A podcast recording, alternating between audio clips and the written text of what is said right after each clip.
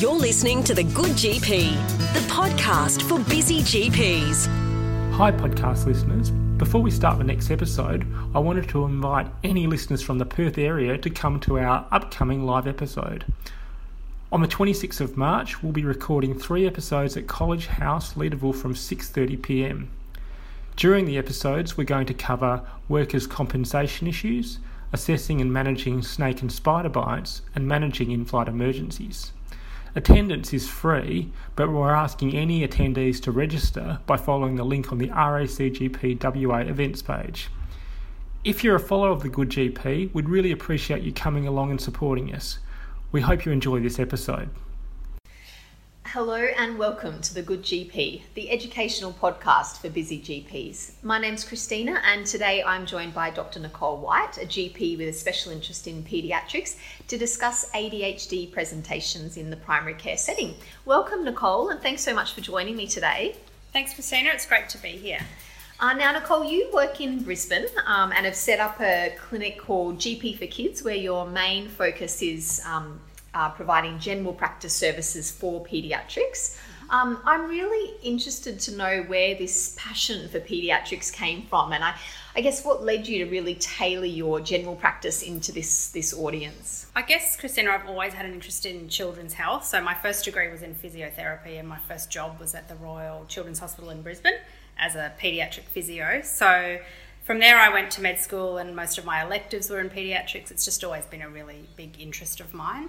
So the natural course for me then was to start paediatrics training, which I did. I did a couple of years um, at the Mater Children's in Brisbane, but I gradually realised that general practice was a better fit for me. I liked the continuity of care I could have with my patients. I liked getting to know families. I liked all of the the good things that come with being a GP, and so I landed in, in general practice, and over time, as a young mum myself, I guess I attracted a cohort of, of young patients and young children, and I just decided I would harness my interest and, and what my patients liked and try and focus my care in that area. So that's how GP for Kids evolved. Excellent. And you've got a bit of a, like, you've done a little bit of extra training as well. I think you've done your diploma of I children's have, health. yes. I've done my diploma of child health, which was great. That helps a lot. Um, Yeah. And I've had some involvement at Hummingbird House for a little while, which is a palliative care uh, facility for children. Yes. And I've maintained, I've done some work at the Children's Emergency Department, a few different things like that to keep uh, keep in touch with, what, with what's happening. Excellent.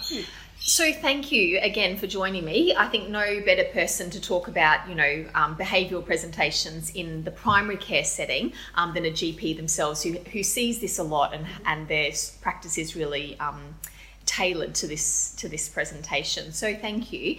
Now, I guess just to start off with, you know, for everyone out there listening, in really simple terms, what what are we talking about with ADHD? What does a diagnosis of ADHD actually uh, make up? I guess there's probably a difference, Christina, between what's the definition of ADHD and you know what's the perception of ADHD, perhaps. So in the public, I guess the perception of ADHD is that of hyperactive, often naughty children who, who are disruptive at school or in families or in social situations. And certainly that is how some kids with ADHD present. But I guess by definition, it's a little bit more detailed than that. So we know that ADHD is actually a neurodevelopmental condition. Obviously, there are environmental and other factors that play into how it presents clinically, but it is a neurodevelopmental disorder. Um, it is defined by the DSM 5 criteria, which lists different characteristics of hyperactivity, impulsivity, inattention in various combinations. But those problems have to have been present for at least six months. They have to be seen in more than one setting, so the child has to be experiencing functional impairment of their problems across multiple settings, such as school and home, or childcare and home. And as I said, they have to have a significant impact on how they're functioning socially or academically or within their family unit to be considered ADHD. Um, and I suppose there's three different subtypes of ADHD. There's the typical hyperactive form that probably most people would be familiar with. There's an inattentive form, and these are the kids that often go under the radar. They're the quiet children who are just not achieving well at school or not um, meeting their potential. Um, and then there's a combined type, which combines both of those two things. And just, I guess, to elaborate on that as well, from an age perspective, is there a, like an age cutoff I, in, in my general practice, I've had parents that have come in even from early as one or two, you know, and say, "Oh, my baby's so hyperactive. You know, do you think they're going to have ADHD?" Yeah. You know, what when when do you sort of differentiate between sort of normal behaviour in those sort of toddler years? You know, as opposed to when you can actually start to consider ADHD, or is there no clear cutoff? It's sort of grey. Yeah, I think it is grey. I think it is grey, but I think I'd be very reluctant. Well, I, I don't tend to make a diagnosis as such, but I'd be reluctant to put any labels on children of any age, but particularly before school. In, in my own opinion, I think by criteria they have to have had symptoms present before the age of 12 years.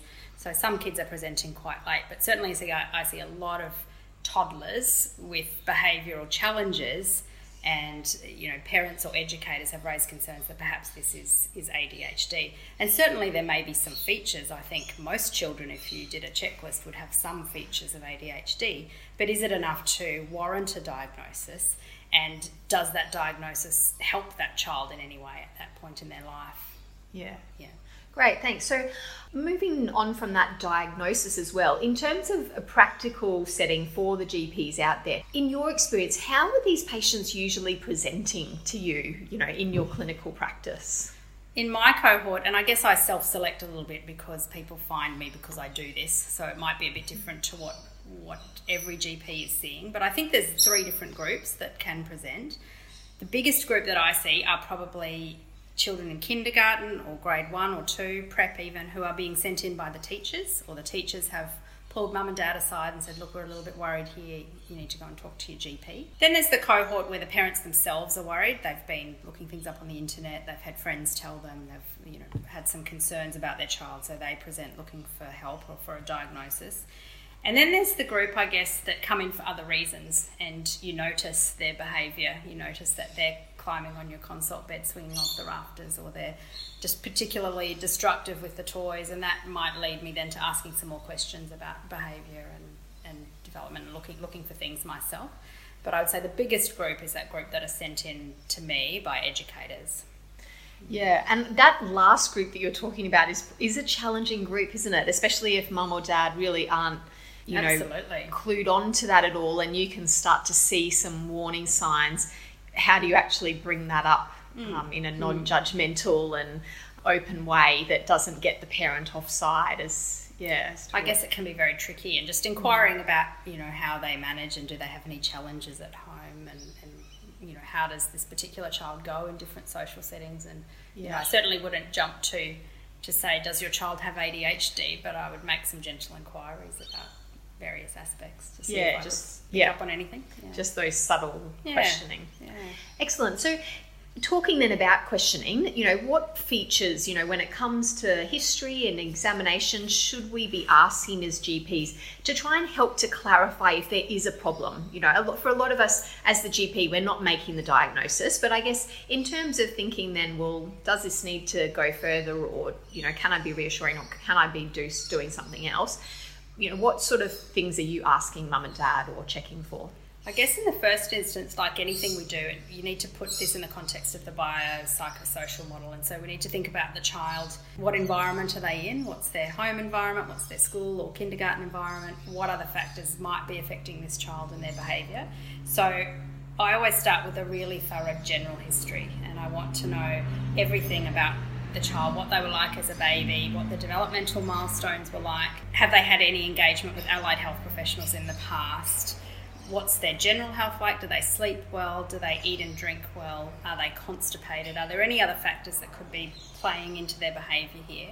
What's the family situation? Is there parental discord? Has there been a separation? Is there a new baby in the family? You know, all of these things that can contribute to a child's behaviour. Is there a family history of learning difficulties or trouble at school? Often, when you ask parents what they were like at school, they'll say, "Oh, yes, I was always in trouble, or I had I had difficulty with my learning." So that's really interesting as well. Um, and then I guess it's about honing in on what are the problematic behaviours, what do the parents observe at home, what have the teachers reported, actually nutting out what is it that this child is having difficulty with. And also, I think it's important to look at what the child is good at, so picking up on what are their strengths as well as what are they struggling with, what are they good at. And from there, I guess then looking for that DSM criteria of how long has this been a problem, how much of a problem is it for this child in this family? And is it occurring in multiple settings? So there's lots of times when the child's an angel at school, but is really problematic for, for the parents at home. And sometimes that then becomes about the factors in the home environment that, that may be at play there. So um, looking for, for what the troubles are and where they're happening and what other factors might be contributing, I think is really important. Yeah, excellent. And so, what else, you know, I guess when we're doing that history and examination as the GP, we're thinking about our differentials. What other conditions are you thinking about in terms of maybe um, differentials or comorbid conditions that might go along with ADHD? Yeah, I guess further to that, taking history, obviously you want to monitor the child's growth as well, make sure yes. there's nothing going on there. And hearing and vision is very important. So yes. that may be one comorbidity yes. if the child does have any hearing or vision troubles. The big ones, I guess, that I see certainly quite frequently iron deficiency, anemia, and there's good good suggestion out there that that does impact on poor behaviour in children, whether whether the child's iron deficient or actually anemic. Obviously, if they're anemic, it's a bigger problem. But even those with iron deficiency, that certainly can affect their behaviour. So as difficult as it is to do blood tests in this group, I, I often do and often do supplement them with iron. Taking a sleep history, so be surprised by the number of children who present with, with sleep disorder who may have a degree of sleep apnea, so I think that's worth exploring. And the other big one is constipation, as I mentioned earlier. So a lot of kids are constipated and you know they've got tummy pain, they don't feel well, they don't behave well. So those are some of the things that can contribute to behavioural issues. They may not be causative, but I guess you want to make sure the child's as well and healthy as they can be before assessing their behaviour. And then there's other mental health things um, that often can be misdiagnosed or can coexist with ADHD, things like anxiety. So we may be seeing externalising behaviours in a child who's very anxious. Autistic spectrum disorder, certainly there's a lot of crossover there with some higher functioning autistic children and, and ADHD. Past history of trauma is a big one to think about as well, and that's not always apparent, but obviously something we should consider in children with any any um, behavioural or mental health conditions. And then depression, I guess, is something we don't see often in young children, but again, something that needs to be considered. Yeah, thanks. Such a thorough overview, so I appreciate that. When it comes to assessments, you know, we talked about history and examination. As a GP, are there any formal, more formalised assessments that you might instigate to try and, you know, elicit and to try and help that diagnosis down the track? Mm-hmm. Yeah, there are a lot of things out there. The one that I like to use personally is the Vanderbilt scale, and I like that because I can print off a copy for the parents, I can print off a copy for them to give to the teacher. Uh, they can go away and do those and then come back to me, and it provides a good framework for discussion about different things, but it also can provide some clarity around some of the features of ADHD and whether or not this child may fit into that diagnostic criteria. So I generally use that. There are others. There's the child behaviour checklist. There's the Conners scale, and a, a host of others that can be used. Mm. And they can be, although not diagnostic in general practice, they can be quite useful just to help decide whether you need to be referring this child then for further assessment, or whether you can monitor things and just manage it in general practice. Yeah, okay. And I guess, you know, I, I, mentioned before that generally it's not the GP that's making that um, diagnosis of ADHD. And, you know, often we're relying on our, you know, pediatric or psychiatry, psychologist colleagues to formalise that diagnosis. And, you know, you've given us a really thorough sort of starting point as what we can do as the GP to get that all happening. I guess what can we do in the meantime whilst we're waiting for that, you know, specialist review? um, with these patients, you know, in ter- from a management perspective? Is there anything that we can be doing to help families? Yeah, I think there's lots of things we can do, Christina. I think a lot of GPs are quite uncertain about how to manage this and are very quick to refer children on, and not all of these children need to be referred. In many situations, the I think the diagnosis is not necessarily imperative. You know, if these children have mild features of ADHD and they're functioning okay and their parents are aware of the, the difficulties and we're focusing on the difficulties to try to get them some help and that's that strengths and difficulties kind of approach, then we can involve some allied health in the community. We can involve uh, a behavioural psychologist through a mental health care plan. We can be trying a few things and then watching to see how these kids go. And it's really important to follow up and review them every couple of months to see if things are getting improving or getting worse what other challenges are coming up. So I don't think there needs to be an immediate diagnosis, and I think there's um, a good scope to try some things while the child's waiting to be seen by the paediatrician because sometimes whether or not things have helped can be really relevant by the time they get to the paediatrician as well. And then I suppose there's the optimization of their general health, as we talked about before. So, looking at their diet and their sleep, and are they getting enough exercise, and are they spending too much time on screens, and what does the, the parenting structure look like? So, sending parents off to look at triple P programs or circle of security parenting programs that can help with their parenting framework can be really useful as well. And I think parents find it really helpful just to to feel listened to and to hear that someone's validated the things that they're worried about and that someone's keeping an eye on this. And parents are often fearful of a diagnosis of ADHD and, and having that label applied to their child. So I think giving them some reassurance that, that really this is about finding out what their child's struggling with and how we can help their child to achieve their best potential and enjoy their life on their way through, you know, not be really struggling with the, the things that they struggle with quite so much. So, on that note, as well, I guess it's really important to try to bolster their self esteem as much as they can because these are often the kids that find things difficult or are getting in trouble all the time or are having trouble with their friendships, which leads to a significant impact negatively on their self esteem. So, finding things that they are good at and harnessing those and giving them lots of praise when they do things well. So, these type of coaching things for parents, I think, are really important in this time.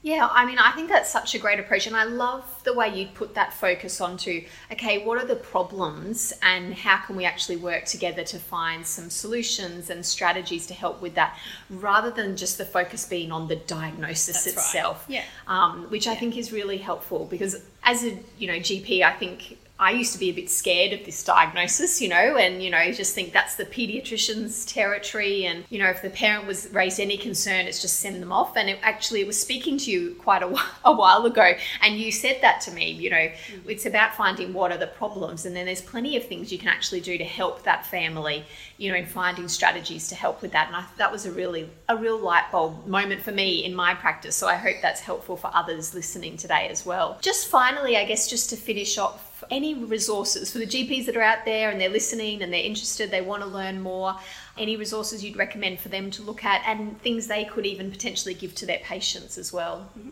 Yeah, lots of different resources, Christina. I know um, here in Queensland, people have access to Project Echo through the Children's Health Queensland, which runs a series on ADHD, and that's a, a great series with multidisciplinary input, which is really valuable.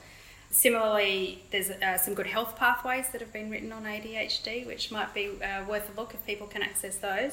There's some guidelines, NHMRC guidelines are quite comprehensive with lots of information about ADHD.